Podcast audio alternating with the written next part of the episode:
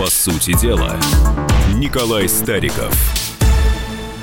И у микрофона Владимир Ворсобин. Сегодня же, конечно, мы будем говорить о саммите, о том, что Владимир Путин впервые встретится с Зеленским, президентом Украины, и лидеры Нормандской четверки будут решать судьбу Донбасса. Кстати говоря, у нас на сайте kp.ru публикация, большой материал, репортаж Дмитрия Стешина с Донбасса о том, хочет ли Донбасс вернуться на Украину. Николай, вы слышите нас? Здравствуйте. Прекрасно слышу. Доброе утро, добрый день. Николай, давайте попробуем спрогнозировать на вашей кофейне и гуще, чем закончится Нормандский саммит. На кофейной гуще это ваша прерогатива, уважаемый Владимир. Я на основе фактов. Кстати, факты можно черпать, и это очень удобно и правильно, из эфира «Комсомольской правды». Вот только что прошел выпуск новостей, что мы услышали? Что президент России прилетает в столицу Франции и встречается сначала с Меркель, потом с Макроном, потом проходит, собственно говоря, само заседание нормандского формата, и только после этого происходит встреча тет-а-тет с президентом Украины. Возникает вопрос. Мне кажется, порядок-то вроде как бы нарушен. Было бы логично, наверное, встретиться с Меркель, Макроном, с главой Украины, а потом проводить общее заседание. Но такая логика была бы правильная при одном. Если есть какие-то договоренности, которые нужно будет обсуждать. Поэтому мой прогноз следующий. Я думаю, что, к сожалению, никакого прорывного решения не будет найдено, потому что все организаторы гражданской войны на Украине заинтересованы в том, чтобы этот конфликт продолжался. Я имею в виду сразу, Владимир, чтобы вы тут не провоцировали наших уважаемых слушателей, я имею в виду Соединенные Штаты Америки, которым нужна рана на границе с Россией и рана в середине Европы. Это европейцы, которые, может быть, где-то и хотели бы закончить этот конфликт, но у них не хватает ни суверенитета, ни самостоятельности для этого. Ну и, собственно говоря, для очередного главы украинского государства война на Донбассе – это прекрасное объяснение всех сложностей, которые он не собирается решать. Начиная от повышения тарифов на коммунальные платежи, которые он обещал понизить, и заканчивая социальной занятостью населения. Ведь когда 100 тысяч, а то и больше здоровых мужиков сидит в окопах, это решает проблему безработицы на Украине. И закрытие предприятий, разрушение украинской экономики, оно не так заметно. Поэтому мой прогноз – ничего такого важного там не будет. И давайте сейчас послушаем еще одного прогнозиста. Это Сергей Лавров, министр иностранных дел, который высказался по поводу Нормандского саммита так. Мы будем ожидать от нормандского формата дополнительных договоренностей, которые позволят этот конфликт ликвидировать, которые позволят обеспечить надежно безопасность людей на Донбассе, позволят обеспечить их права, которые закреплены в минских договоренностях, так называемый закон об особом статусе, и которые позволят этот конфликт прекратить. Если этого не сделать за один день, наверное, это невозможно сделать за один день, но нужно терпеливо добиваться этого, и чем быстрее мы это будем делать, тем лучше для всей Украины. Ну и, конечно, мы в Париже на этом саммите очень хотим услышать от президента Зеленского, как он сам-то видит движение вперед. Лавров все-таки переполнен ожиданиями. И у меня вопрос к Николаю. Николай, скажите, а зачем тогда вообще было ехать на этот саммит, если там все дело безнадежное? Сейчас я свою точку зрения выражу, но сначала хотел бы обратить внимание на то, что на самом деле Сергей Лавров, если внимательно послушать его слова, абсолютно не переполнен каким-то оптимизмом. Во-первых, он говорит, что давайте хотя бы узнаем, каким путем собирается решать проблемы, собственно говоря, новый глава Украины. То есть узнаем, как он собирается решать. Не решить уже. То есть мы узнали, обсудили, договорились. Соответственно, чиновники МИДов различных государств сели где-то там за кулисами, договорились. Руководители приехали, пожали руки, детали обточили, все, есть договоренности. Значит, договоренности нет. Это первое. И второе, он сказал, даже проговорился, я бы сказал. Лавров сказал, что за один день, конечно же, невозможно решить. Вот вам и ответ на вопрос. За один день невозможно решить, потому что уже решают 3 года. Напомню вам, что 3 года не было встречи в нормандском формате. За это время можно сказать, что конфликт на Донбассе продвинулся в сторону мира? Никак не продвинулся. Но Зеленский старается вроде бы. Он даже поссорился с националистами, пытаясь развести войска. Слушайте, Горбачев старался. У него есть, по крайней мере, в отличие от Порошенко, такая эмоция. Он все-таки вроде бы искренне желает нормализовать отношения с Россией. По крайней мере, так кажется. И иначе зачем на Майдане собираются сейчас люди, которые боятся, что Зеленский договорится с Путиным? Люди на Майдане собираются по 2 причинам. Первое – это их работа, они получают за это деньги, им платят Порошенко и другие структуры. Второе – это крайне наивные люди, которые думают, что реально Зеленский что-то собирается менять, что с их точки зрения означает некое предательство интересов вот этой националистической Украины. Могу их успокоить, если они нас слушают. Зеленский ничего делать не собирается, поэтому выходить на Майдан можно только с одной точки зрения — заработать там деньги. Но это тоже, конечно, говорит об определенном политическом и, что называется, моральном уровне тех людей, которые там сейчас прыгают. Зеленский демонстрирует что-то, он имитирует что-то, он, как вы сказали, старается. До этого старался Кучма, старался Янукович, старался... Вот теперь старается последователь Порошенко. Но от их стараний только люди гибнут, и ничего хорошего не происходит. Поэтому я не вижу, закончу, не вижу ни одного факта, который бы свидетельствовал, что мы с вами должны быть оптимистами. Ну что ж, вопрос тогда... Зачем поехала вообще делегация в Москву? Мы подвесим и отправим на следующую часть передачи. А пока примем звонок из Севастополя. 8-800-200-97-02. Владимир, слушаю вас. Здравствуйте. Поехала вообще делегация в Москву. Мы подвесим. У вас радио работает. Пожалуйста, выключите его. Здравствуйте. Здравствуйте. Я что хочу сказать. Единственный выход из сложившейся ситуации – надо в обязательном порядке каким-то путем нашим правительством, государством воссоединить государство украинское и российское. Ну и Белоруссию можно отдать. А как вы это видите? Каким способом? Вот самое главное, это осталось за кадрами. Да, Николай, ответьте за нашего слушателя. Во-первых, я абсолютно согласен, что способом решения искусственно создаваемого конфликта между Москвой и Киевом существует воссоединение Москвы и Киева в рамках союзного государства, как угодно его назовите, это уже технические детали, мы не будем время тратить на их обсуждение. Поэтому нужно выдавать гражданам Украины, а не только жителям Донбасса, паспорта. Моя мысль следующая. Вот несколько лет так называемый нормандский формат, минские договоренности, они не выполняются. Почему? А вот тупик есть.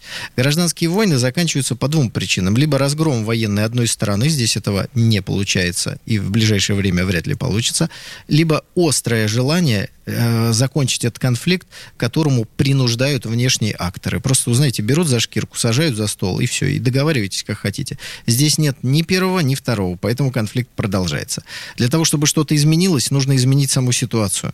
Мне кажется, что самым правильным, безопасным с точки зрения интересов и России, и Украины, да и Беларуси, да и Европы тоже является выдача российского гражданства всем гражданам Украины, за исключением, конечно, преступников, фашистов, Саакашвили, Зеленского, Порошенко и так далее. Да, список там можно продолжать. Чтобы у граждан Украины появился выход. Мы их считаем своими родными, мы готовы дать им такие же права и такой же паспорт, как у нас. Давайте воссоединяться. Сразу слышу возражение. Украина же может быть заражена майданством каким-то, да? И давайте мы дадим им гражданство, они как-то не так проголосуют. Во-первых, не надо это переоценивать, эти заблуждения информационные, в котором Украина находится.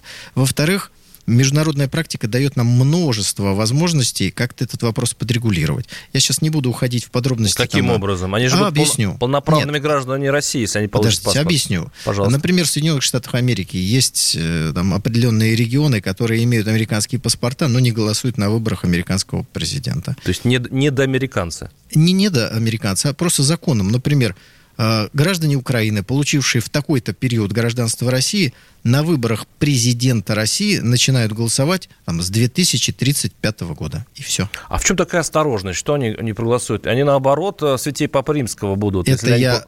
Я не сказал, что это обязательно. Что за такое? Я сказал, недограждане получится. Интересно. Они будут абсолютно такими же гражданами, как мы, за исключением одной этой маленькой детали. Ради не доверяете избежания... Вы им, не доверяете. Я доверяю, но некоторые не доверяют. Поэтому заранее говорю, что такой вариант можно в конституционном поле предусмотреть. Ну, вернемся к нормандскому формату. Наш слушатель из Перми Александр пишет. На первой встрече в нормандском формате будет понятно дальнейшее решение вопроса по Донбассу. Все будет понятно. То есть, может быть, и не будут решения приняты, но будет уже понятно эмоционально, по крайней мере, будут заявления, по которым можно уже проследить, действительно ли Зеленский с Путиным нашли общие точки соприкосновения. Это ведь главное. Зеленский с Путиным не могут найти точек соприкосновения, потому что Зеленский сразу, как он говорит, начнет разговаривать про Крым, на чем беседа, в общем, и закончится. Так что давайте не будем питать ненужных иллюзий. И главный вопрос этой встречи будет вовсе не вопрос Донбасса, потому что здесь, что называется, все ясно и понятно, договориться невозможно. Главный вопрос будет — это транзит газа. Вот здесь стороны будут стараться переложить ответственность за потенциальное прекращение транзита газа через территорию Украины на другую сторону. Моя позиция такая. Надо прекращать поддерживать нашими деньгами киевский режим. Ну, просто если послушать вас, то получится, что действительно встреча-то не нужна. Ну, зачем встречаться, если ни одна из сторон не готова к компромиссам? Сейчас прервемся на небольшой перерывчик. 8-800-200-97-02. И продолжим обсуждать саммит, который проходит сейчас во Франции, где Зеленский впервые встречается с Путиным. По сути дела, Николай Стариков. Иркутск 91,5, Воронеж 97,7, Краснодар 91,0, Тюмень 99,6, Анапа 89,5, Владимир 104,3, Барнаул 106,8, Екатеринбург 92,3, Санкт-Петербург 92,0, Москва 97,2. Радио «Комсомольская правда». «Комсомольская правда» слушает вся страна.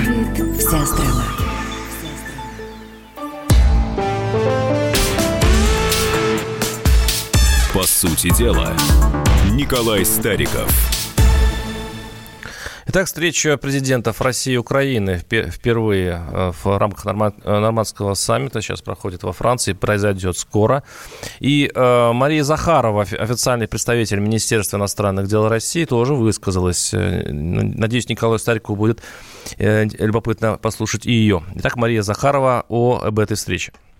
С нашей точки зрения, необходимы шаги, которые должна предпринять украинская сторона. Они не нуждаются в каком-то новом обсуждении или уж тем более выработке новых документов, заявлений, соглашений и так далее. Необходимость реализации того, о чем договорить. Сложно, конечно, это реализовать на практике. Но позиция, она изложена была неоднократно на всех уровнях о том, что есть план конкретный, он абсолютно жизнеспособный, вне зависимости от того, что прошло много времени, несколько лет. Прописана часть сроков и, самое главное, там прописана последовательность шагов. То есть это не шаги, просто в их наборе. Они увязаны в соответствующей очередности. Приняв эти договоренности, возможно, украинская сторона тогда уже понимала, что реализованы они не будут. Этого исключать нельзя. Прорывные, по-настоящему глобально прорывные договоренности были достигнуты 5 лет назад. Где реализация? Весь вопрос не в новых договоренностях, не в новых заявлениях. Весь вопрос в силе воли. Да, это была Захарова. Представитель Мария Захарова, представитель официального Министерства иностранных дел России. Николай, что скажете? Владимир, скажу, что уж даже не знаю, зачем вы хотите ликвидировать МИД и лишить всех наших уважаемых дипломатов работы. Вот вы говорите, не надо встречаться, если вероятность договоренности очень низкая. А по мне, наоборот, надо встречаться. Дипломаты для того и созданы, и дипломатия как институт придумана для того, чтобы люди встречались, обсуждали и рано или поздно находили какое-то решение, за исключением военного. Поэтому, да, вероятность решения мала, но Захарова абсолютно права. Она говорит, что решение-то уже прописано, Украина под ней подписалась. Это документ Организации Объединенных Наций, но Украина не выполняет. Поэтому задача России, вот наших слеповатых, таких слепеньких европейских партнеров, обратить их внимание на то, что не выполняют минские договоренности. Так, может быть, санкции надо вести против Украины, а не против России. Там описано, что, зачем надо делать. Украина всегда забегает, открывает последний пункт, знаете, как школьник в учебнике, где ответы есть, и говорит: передайте нам контроль над границей, потому что без границы какие же выборы, какой же мир. Да чушь какая-то. 8-800-200-97-02. У нас Юрий из Волгограда. Юрий, слушаем вас. Здравствуйте. Здравствуйте, Юрий. По поводу паспортов украинцам я бы не торопился бы. Вы сами сказали, кроме фашистов, националистов, а у них на лбу не написано, кто они такие. По поводу паспортов жителям Донбасса тоже надо проверить каждого. А то есть такие товарищи, когда там жарко было, они оттуда убежали, как же беженцы, в России отсиделись. А теперь быстренько ломанулись обратно, чтобы там республиканский паспорт получить, чтобы потом ускоренно получить французский, прости господи, российский. Вот. А кто-то там воевал, кто-то там был под обстрелами. Надо различать людей тех и тех. А по поводу этого саммита, я не понимаю, зачем он вообще нужен. Там будет Макрон, Меркель, Путин, Зеленский, а представители ДНР и ЛНР, они там будут? Нет. А что тогда вообще встречаться? Зеленский ломится, ему транзит газа нужен. Так, как говорится, всем лодка нужна. И причем тут нормандский формат и транзит газа. Для этого МИД есть. Понятно, спасибо. Понимаю, спасибо. Кстати, унизительно для ДНР и ЛНР. Вроде бы они участник этого процесса и сторона переговоров, а за них решает все Россия. Это как это видится? Владимир, очень трогательно, что вы хотите быть святее, чем Папа Римский, отстаивать интересы ЛДНР больше, чем они сами. Ничего унизительного нет, объясняю. Происходит встреча 4 руководителей признанных ООН государств. ЛДНР на сегодняшний момент таким не является, поэтому их представители, естественно, не могут появиться. Иначе это будет означать признание этих объединений как государств. Это первое. Второе. Киев должен, безусловно, договариваться с ЛДНР. Это и есть как раз минский формат. Там за столом переговоров, Владимир, я напоминаю, сидят представители Донецка, Луганска и Киева и пытаются о чем-то договориться. Вот там как раз происходит то, что должно быть. А нормандский формат – это государства, которые наблюдают за тем, как все это происходит. В этом числе наблюдателей, как ни странно, находится и сама, собственно говоря, Украина. Хотя, наверное, было бы правильнее, чтобы Украины в нормандском формате не было, чтобы решали дела, без собственно говоря. А что, у Запада большой опыт решения таких дел. В Мюнхене когда-то Чехов даже не позвали, когда решали вопросы с Чехословакией. Поэтому у Лондона, Парижа большой, кстати, у Берлина тоже большой опыт решения европейских дел без участия одной заинтересованной стороны. Теперь, что касается гражданства. Я просто смотрю, уважаемые радиослушатели, начали писать именно на эту тему. Да, украинец с двойным гражданством, пишет Николай Волынин, это мина замедленного действия для России. Еще один слушатель пишет: до чего вы взяли, что украинцы хотят гражданства Российской Федерации? А вы знаете, я не собираюсь ничего решать и не предлагаю решать за украинцев. Просто надо дать такую возможность. Ведь надо понимать, что когда Россия заявляет о возможности получения российского гражданства определенными категориями людей, она же никого не заставляет. Вот Россия сейчас в лице президента подписала указ. Граждане ЛДНР, жители Донбасса, могут получить российский паспорт. Значит ли это, что кого-то заставляют? Конечно, украинские СМИ пишут, что так и есть. Но в реальности каждый человек сам делает свой выбор. Поэтому мы заявляем: украинцы, вы можете получить российский паспорт. И посмотрим, хотят они, не хотят. Не могу не прокомментировать еще заявление уважаемого звонившего о том, что людей на Донбассе как-то надо делить по сортам. Кто-то уехал, кто-то сидит в окопах. Понятно, что тот, кто сражается за свою свободу, вызывает больше уважения. Но скажите, пожалуйста, в указе президента Российской Федерации есть такой пункт, что гражданин Украины, который во время конфликта на Донбассе уехал в Российскую Федерацию, он не получает паспорт, потому что должен был сидеть в окопе? Нет такой статьи. Но я уверяю вас, что в реалиях ЛДНР первыми получают те, кто сидят в окопах.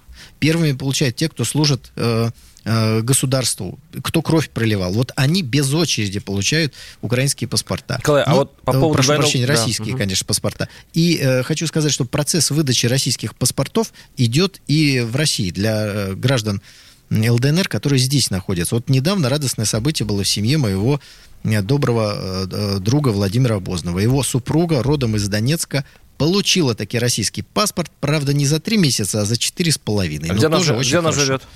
Она живет в Москве, она вышла замуж за российского гражданина, так что у нее много оснований получить паспорт, но она получила паспорт вот по этой программе, которая в течение 3 месяцев. Но российские бюрократы все-таки смогли затянуть на 1,5 месяца. Но все равно спасибо за то, что это случилось. Да, welcome, приезжайте, берите российские паспорта, живите. Действительно, сейчас у нас депопуляция России. Платите налоги. Да. Вот продолжайте. Но украинцы с двойным гражданством — это мина замедленного действия для России. Мне приходится второй раз вам зачитывать Николая Балалина. Что вы на это ответите? А как обезвредить эту мину с точки зрения того, кто это написал, мы с вами говорили чуть раньше. Мы даем украинское гражданство, российское, что ж я сегодня заговариваюсь с утра, мы даем российское гражданство гражданам Украины, однако, если у нас есть какие-то опасения, мы просто вот одним пунктом эти опасения можем оттуда изъять. Я не думаю, что... Нельзя будет голосовать. Например, на выборах президента в течение какого-то срока, например, ближайших выборов или двух. Таким образом, что мы в итоге, какую угрозу мы уничтожим таким образом? А мы за это время нынешним гражданам Украины просто расскажем, что случилось с ними в 2014 году. И когда они узнают, кто стрелял по ним из снайперских винтовок, как был осуществлен государственный переворот, для чего все это делалось. Так. Они потом сами проголосуют так, что у нас не будет никаких опасений. И станут законопослушными гражданами России. Подождите. Подавляющим большинством. То есть вы хотите сказать, что во время свободных выборов у нас демократическое государство будет кандидат в президенты, за которых опасно голосовать, безопасно. И вы специально лишите прав голосования определенную категорию людей, чтобы объяснить, за кого надо голосовать. Я вас правильно понимаю? Я сначала думаю, что нужно дать людям получить информацию о том, что произошло. Это первое. Второе. Если в списке кандидатов будет такой кандидат, как вы, Владимир, то для государства это, конечно, опасно. И поэтому я лично со своей стороны сделаю все, чтобы за вас, уважаемые избиратели, не голосовали. Когда опасных кандидатов допускали до этого? Их обычно снимают до. Так что не волнуйтесь. Все кандидаты будут безопасны. 8-800-200-97-02. Алексей из Краснодарского края. Алексей, слушаю вас. Здравствуйте. Алексей, здравствуйте. Владимир, у меня вопрос к вам будет. Скажите, пожалуйста, могут ли украинцы, вот как это было в 1944 году после уничтожения, то есть отвода фашистов, разобраться с фашистами, которые там сейчас бесчинствуют в Киеве и так далее, как это уже было, как это было в Италии с Муссолини? То есть будут ли массовые расстрелы после того, как власть ДНР распространится на всю Украину? Я правильно понимаю? Нет, неправильно. Дело в том, что... вы проводите аналогию с 1944 года? Украинцы как-то разбирались с этими фашистами, которые сейчас в Киеве хозяйничают. Николай, скорее, я думаю, к вам вопрос отвечать. Вопрос, конечно, к вам. Я просто поясню, может, не все уважаемые радиослушатели поняли, на что намекает звонивший. Он говорит о том, что когда немцы ушли из Одессы, а Красная Армия туда еще не вошла, вот было там несколько часов. И за эти несколько часов на деревьях развесили всех полицаев. Значит, я правильно понял вопрос. Да. Я правильно понял вопрос. Это по заслугам они получили. Будет ли такое? Я хотел бы, чтобы преступники получали наказание по суду. Вот это моя точка зрения. Значит, такого не будет. Потому что по суду нельзя повесить на фонарях. Мы прервемся буквально несколько минут и уже вернемся не с этой темы передачи, а с другой. Мы будем... О чем будем говорить, Николай? Мы будем говорить о нашей Конституции. Дело в том, что большинство опрошенных считает, что Конституцию России надо изменить. А как? Мы об этом поговорим в следующей части передачи. Николай Стариков, Владимир Ворсобин ждут вас буквально через несколько минут. По сути дела, Николай Стариков. Политика. Владимир Путин приехал в Японию на саммит. Экономика. Покупательная способность тех денег, которые вы... Аналитика. Что происходит правильно, а что происходит неправильно. Технологии. В последнее время все чаще говорят о мошенничестве с электронными подписями. Музыка. Всем привет. Вы слушаете «Мир музыки». Радио «Комсомольская правда». Слушает вся страна. По сути дела, Николай Стариков. И микрофон Владимир Ворсобин. Сейчас поступила новость, которая полностью изменила нашу программу. Мы меняем тему на эту часть. И сегодня, по-моему, самый черный день нашего российского спорта в этом веке, потому что антидопинговое агентство ВАДА единогласно принял рекомендации комитета по соответствию, и на 4 года Россия лишается права проводить какие-либо международные спортивные соревнования. Таким образом, в следующие 4 года Россия не сможет принять участие в Олимпиадах и на чемпионатах мира. Кроме того, Россия не сможет принимать крупные международные турниры. В то же время спортсмены из России смогут выступать на международных соревнованиях под нейтральным флагом, но даже под нейтральным флагом только в том случае, если смогут доказать, что не принимали допинг. То есть они должны пройти через целую процедуру согласования. И кроме того, никакого гимна, никакого флага. Николай, ну что скажете? Это давление, это продолжение давления со всех сторон, которое оказывается на Россию. Честно скажу, я не удивлен, потому что как только начались новый этап разговоров о том, что допинг, о том, что Россия такая-сякая, мне стало понятно, что, скорее всего, к этому дело идет. Очень печально, но неудивительно. Самый главный вопрос, как поступать нашим спортсменам в этой ситуации. Вот скажу честно, у меня, наверное, так сходу нет какого-то рецепта, который я универсально предложил бы всем. Что же касается государства, то это давление будет продолжаться в экономике, в политике, в военной сфере. И смотрите, провокации тоже будут продолжаться. Вот как раз перед тем самым саммитом в Париже, о котором мы с вами говорим, вдруг в Берлине вспомнили, что летом был убит чеченский боевик, и, конечно же, никто иной, кроме как Россия, не может быть ответственным, хотя нет ни следствия, ни суда, ни виноватых. Есть только highly likely предположения. Вот то же самое. Так что это ближайшая наша перспектива, это давление со всех сторон. Николай, а вам интересно, по какому формальному поводу нас сейчас лишили всех соревнований на 4 года? Вообще не интересно, потому что я понимаю, что это формальный повод. Вам не интересно, повод. А слушателям, может, будет интересно. Это все скандал возник из-за московской лаборатории, в которой хранятся пробы спортсменов. Она, последняя эта лаборатория, находилась под контролем Следственного комитета. Ее содержимое является доказательной базой в уголовных делах, которые были заведены в России в отношении бывших руководителей антидопинг-организаций, в том числе главного информатора ВАДА Григория Родченкова. Проблемы с базой возникли еще на этапе передачи. Дело в том, что Россия обязалась под угрозой вот этих санкций передать эту электронную базу ВАДА, чтобы они посмотрели, действительно ли Россия не нарушает антидопинговое законодательство. И по условиям ВАДА, значит, они должны были получить информацию до 1 января. Мы им не дали эту базу. Потом, когда мы все-таки им дали эту базу на протяжении некоторого времени, выяснилось, по крайней мере, так считает западная сторона, что там очень много подделок. Мы вроде бы почистили эту базу так, чтобы все пути шли, все обвинения шли именно к Родченкову. Дескать, он все подделал, а наши спортсмены чисты.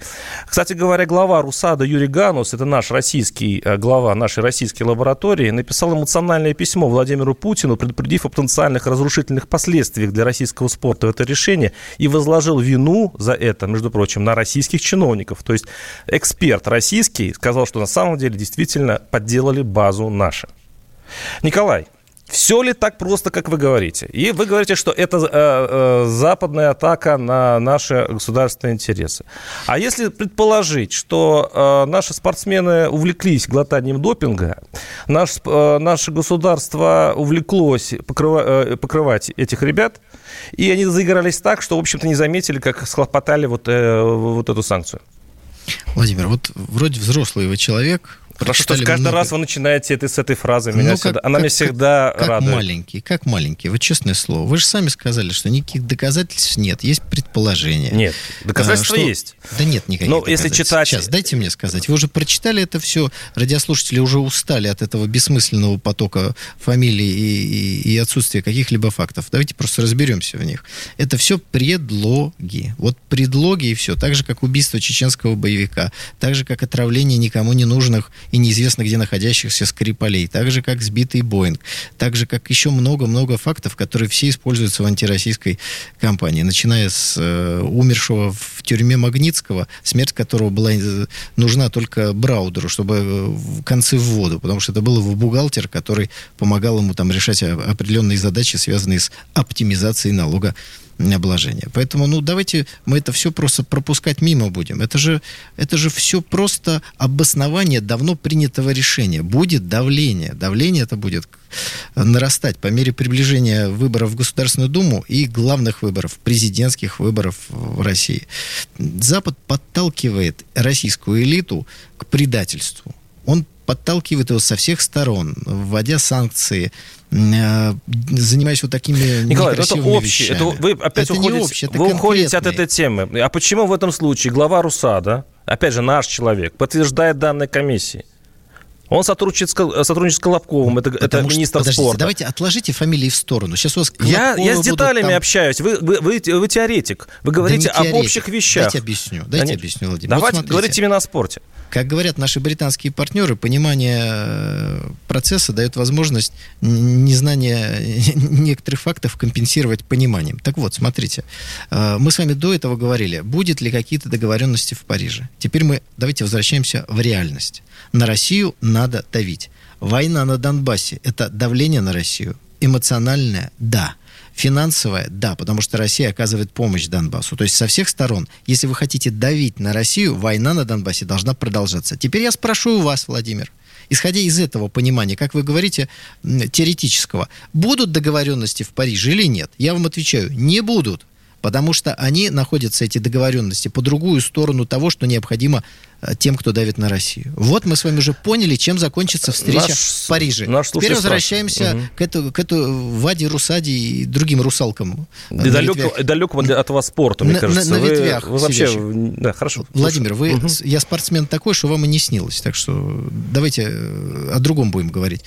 Если это давление осуществляется, и ВАДА один из инструментов, будут они опять делать это? Вы посмотрите, они же сразу на несколько лет, 4 года, Олимпиада в Токио, Олимпиада в Пекине, нельзя выступать там, нельзя выступать здесь. Создается сложная ситуация внутриполитическая, потому что спортсмены сегодня, это не только люди, которые занимаются спортом, это их работа, они должны зарабатывать деньги. Если они не будут участвовать в международных соревнованиях, деньги им надо зарабатывать каким-то другим путем. Значит, надо в России устраивать для них соревнования. А как квалифицировать их какие-то достижения вне международной повестки дня? Олимпиада проводить. Российская Олимпиада. Прекрасно. Это уже проблема. Но мы с ней уже проходили в 80-м году. Вы забыли, что ли?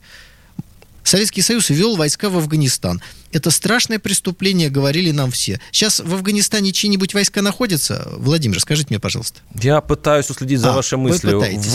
Ваша мысль скачет по планете. Давайте. Американских спортсменов кто-нибудь откуда-нибудь отлучил? Если в Америке сейчас будет Олимпиада, кто-нибудь призовет к бойкоту, потому что американские, британские войска находятся в Афганистане. Нет, значит, Афганистан – это только предлог для давления на Советский Союз. Вот сейчас таким же предлогом является ВАДы, РУСАДы и все эти русалки всевозможные. Не надо к этому относиться, как будто там кто-то истину ищет. Ее никто не ищет. Это политика, международная политика высокого уровня. А какой-то чиновник наш задницу свою прикрыть, и поэтому делает заявление. Давайте послушаем слушателей. 8-800-200-97-02. Напоминаю, наш студийный телефон, и наш слушатель пишет.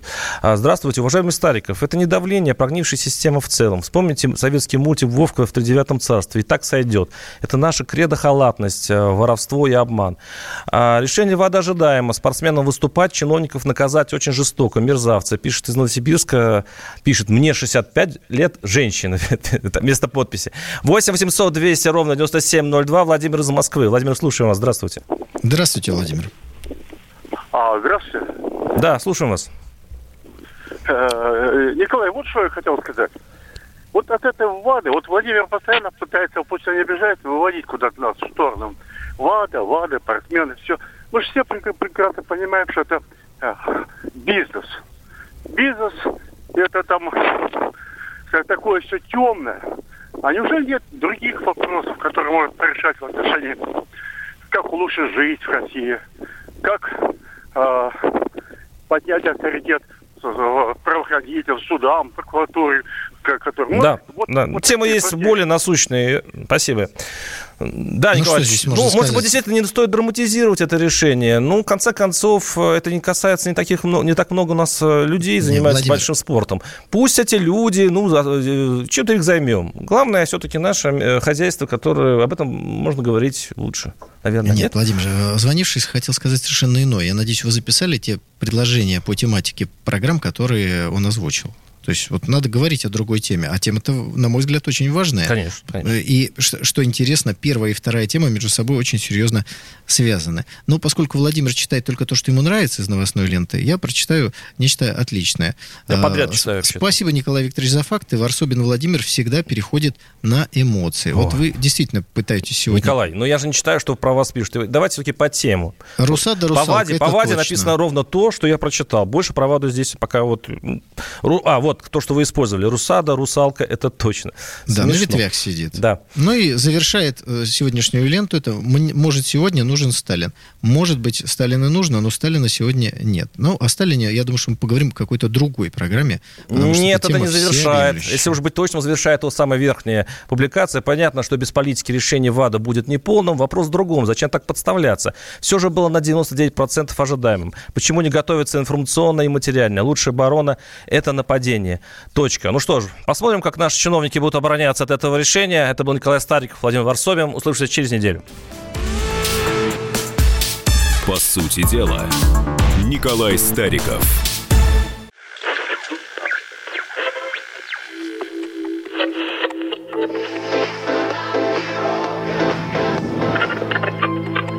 Челябинск, 95,3. Пятигорск, 88,8. Самара. 98. Новосибирск, 98,3. Ставрополь, 105,7. Краснодар, 91,0. Красноярск, 107,1. Благовещенск, 100,6.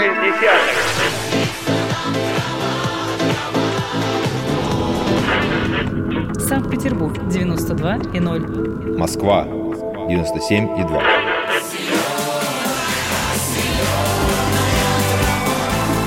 Радио «Комсомольская правда». Слушает вся земля.